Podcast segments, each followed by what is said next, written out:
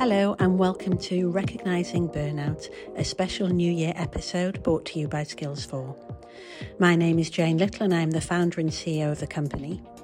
In this episode, we'll hear from one of our Skills4 mentors, Clare Keir. Before joining the Skills4 team, Clare worked as a water hydraulic modeller for over 10 years, working at Welsh Water and Atkins. Uh, she's been with Skills4 since April last year, and she delivers our training programs and supports with all training development. So I'm, I'm really looking forward to seeing Clare's session today because it's her passion really that said, let's bring something about burnout into, into the program recently, with hybrid working and working at home being much more common, it's sometimes easy to mm. forget the boundaries we should have between work and home. Recent statistics show that burnout affects up to 40% of UK workers in 2022, and many studies concluded that women are more likely to experience burnout than men, with leadership roles and young children really exasperating that further. Um, and also, I was thinking about lots of companies now work globally, which puts even more pressures on us and um, blurs the boundaries. And I say that because I was having a quick scan of the attendees coming in, and I know at least two people on here I've been speaking to at about six or seven o'clock, and then they've said, oh, "We need to get ready because I've got a call. I've got a Teams call at eight o'clock tonight." So you know, there's lots of things that are putting pressure on us. So I'm going to hand over to Clare. In response to the stats, though, what we have done with Clare's support is we've added a section on well-being and burnout to our Empower and Thrive programs in 2023. So it's that material that you won't have seen that Clare's talking about today to really put up the red flags for burnout and to share some tips to sustain and improve your mental well-being. So that said, I will happily now hand over to Clare. Thank you, Clare. Lovely. Thanks so much. Hello, everyone. So I'm going to talk today about one of the most common issues that we're facing, which is stress and burnout. so it's it's been categorized by the World Health Organization as a syndrome, but I want to be really clear, it's not actually a medical condition. So the definition of burnout is chronic workplace stress that has not been successfully managed. So the key there is the word workplace. So burnout can only be used in an occupational context and it's not actually applicable to other areas of life. So in terms of actually how we recognize burnout, there are three key symptoms that tend to um, tend to describe it. So the first one of these is exhaustion. We just start to feel like life is very difficult. It's like a constant fatigue. You can be sleeping eight hours a night all these days, you know, every day, but you still feel exhausted. And after a while, it really, really starts to deplete your energy. You just feel tired all the time. And then we also have cynicism. So perhaps we have those parts of the jobs that we love. We absolutely love it. We look forward to it every day or even every week. But all of a sudden, we find that actually we're just not enjoying it as much as we used to. And as a result of that, we start to really mentally distance ourselves from work.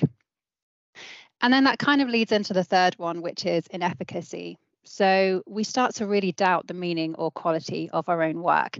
And as a result of that, our performance can really start to suffer. So, the key point about all of these three symptoms here is that it doesn't happen overnight. Burnout creeps up really gradually. It's essentially a slow burn. So, having that early action, those coping mechanisms in place, identifying what stresses you is really vital and getting that in as early as possible.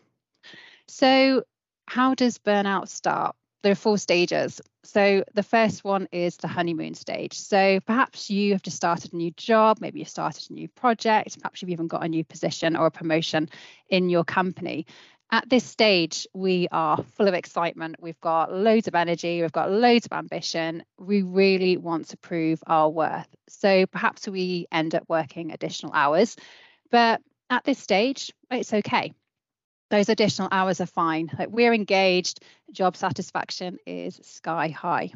So at this stage, it's really, really important that we get those coping strategies in place because they will help to combat any future stress that will come, and it will come.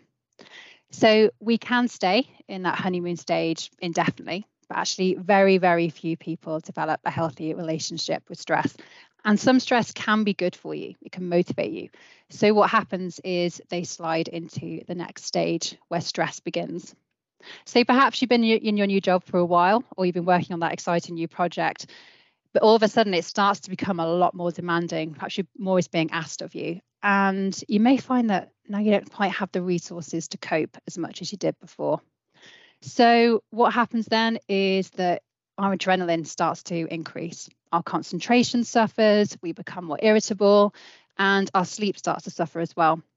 And fatigue starts to creep in. We also start to experience anxiety. So, with this left unchecked for too long and we're not doing anything about it, no coping mechanisms, nothing, we're just letting stress build, we then can enter into acute stress. So, acute stress is untreated stress. It's been around for a while and we've done nothing about it.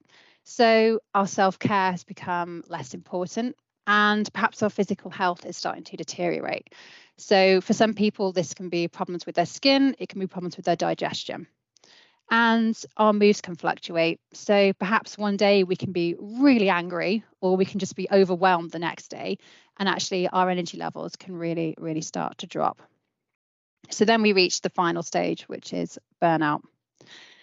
So with burnout, we experience everything in the acute stress stage, but we feel isolated. We can feel really, really alone. We have heightened self doubt. We question ourselves about everything.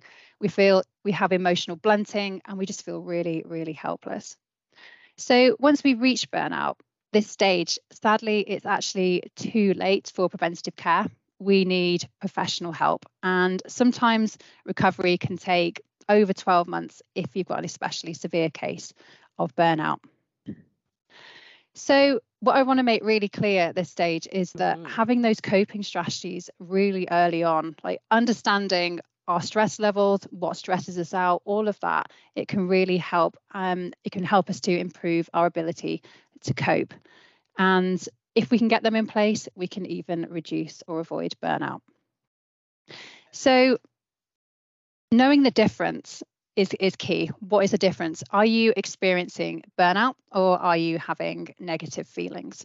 So, for example, you know, we can feel sad and wonder if we're depressed. But sadness is actually one symptom in many that contributes towards a diagnosis, diagnosis of depression, for example. So, by itself, sadness isn't enough to be diagnosed with depression. So, if you think back to those three main symptoms I mentioned at the start so, exhaustion, cynicism, and inefficacy. If you're experiencing those as well as those negative feelings, then perhaps it's time to go to the GP. If it's just negative feelings, then you know it's not burnout but still don't sit on it by yourself talk to someone get some help before it potentially progresses into something worse so i'll talk now about the difference between stress and burnout so if you think of everything as too much, then this is stress. So way too much work, feeling way too anxious, there's too much demands, too many demands, too much everything. It can feel like you're drowning. Whereas burnout is kind of the opposite. It's where you lose everything. You can lose your motivation, you can lose your hope. You just don't care anymore. So you feel spent. That tank you've been running on to do your work, it's bone dry, it's empty work sucks and actually it can feel like you suck as well. So a recommendation for a TED talk there by Kelly McGonigal. It's called How to Make Stress Your Friend. It's really worth watching because we're told for so long that stress is a bad thing, but actually some level of stress can be a good thing. And she talks about how to manage it and also how to be more resilient. So we've actually now got some tips to improve your mental well-being. So these are all taken from the NHS and the Mental Health Foundation. They've got some fantastic campaigns the NHS have. So there's Every Mind Matters and there's also the One You campaign. There's plenty of tips and linked short videos in there. So the first one is to reframe those unhelpful thoughts. So the NHS Every Mind Matters has a really great tool. It's called Catch It, Check It, Change It. And what it, it's a fantastic technique to challenge and replace those unhelpful thoughts. So for the first stage, catching it, this is all about knowing what to look for. So perhaps you are maybe prone to expecting the worst in a situation, or maybe you put your blame on the put blame on yourself if something goes wrong. So in that situation, the next stage is then check it. it's simple question yourself what evidence is there to actually support those unhelpful thoughts that you're having? And then change it. Can you change that thought to be more neutral, more positive? Can you reframe the situation? And the second one, live a healthy life. So there's some fantastic tips on the NHS website there, all around making sure that you get enough exercise, that you're active enough, that you're eating well, drinking sensibly, and getting good sleep. Because all of these things are easy for some people, but not for others. So it's really worth having a good look on the NHS website for some really great tips on that. And then caring with, connecting with, and caring for others is a really great way to maintain relationships with those close to you because actually it can really bring you closer together. Even perhaps if you've got pets or if you've got houseplants, this can really improve your wealth, your well-being. And as Kelly McGonigal says in her TED talk, actually caring for others can make you more resilient to stress. So number four is being in the present. So this is all around mindfulness, that being in the now and in the moment. We spend a lot of time staring at our phones. And if we take a bit of time away from that, just take five minutes perhaps just to practice some mindfulness, it's a really, really fantastic break. You can start with just three minutes and gradually increase it. Um, there's the Headspace app, which has some really, really fantastic um, tutorials, and you can start off with as little or as, or as much as you would like to. This next one is quite hard for a lot of people. So, talking about your feelings. Now, this can really help you to stay in good mental health and deal with times when you're troubled. So, talking about your feelings, like absolutely, is not a sign of weakness. It's all about taking charge of your well being, doing what you can to stay healthy. And if it feels awkward at first, then give it time. Something makes talking about your feelings perhaps something that you gradually do. And then doing something for yourself is a great way to look after your mental health. So even if you spend an hour a day what could you do in that time? If you go for a walk, have a bath, listen to a podcast, listen to an album, read a book, there's so much choice there. It's all about choosing something for you. And if 60 minutes feels like a lot, remember it's only 6% of your waking day. And then changing our beliefs. So a lot of us feel that we have to work late, that we shouldn't take our lunch break because we feel guilty. And actually, the pandemic and working from home has really exacerbated this because so many of us feel that we have to do more, work harder, be available at all hours to succeed. Remember, and actually, this isn't the case. Remember, the NHS um, catch it, check it, change it technique is fantastic for this as well. And then following on from from changing our beliefs, be at cause. So take control. Remember from day three, be in the driver's seat, take responsibility and be that change in your life. And remember as well, we talked about the cause and effect principle on day three. So it's all about taking ownership of your life and don't wait for things to happen, it's to really make them happen. And then setting boundaries, saying no, prioritizing. Remember from day three of the program, we talked about the urgent important matrix and those P notations. So, really spending more time working on those P2s, those things that are urgent, sorry, that are important but not urgent, means you have the time to really work on those things that are important to you. And then this last one can feel like the hardest thing that some of us ever have to do. But asking for help doesn't mean you're giving up, it means that you are refusing to give up. And actually, a lot of people really love helping other people, and seeing someone succeed when they've helped is something that people really love. So don't be afraid to ask for help and sit by yourself because often sitting quietly, not knowing what to do, can actually be quite a stressful situation. So do don't be afraid to ask for help. So we've got some further resources here. So I've mentioned the NHS website, the uh, Every Mind Matters, the One You campaign. And also, if you're struggling in work, speak to someone that you trust. So perhaps you've got a manager, a trusted colleague, or even a mental health first aider. And there are many local and national charities offering information and one to one support. So we've got Mind there, we've got Mind Cymru in Wales. There's also the Mental Health Foundation. It's all really worth looking at and um, and understanding more about what you can do around your mental health.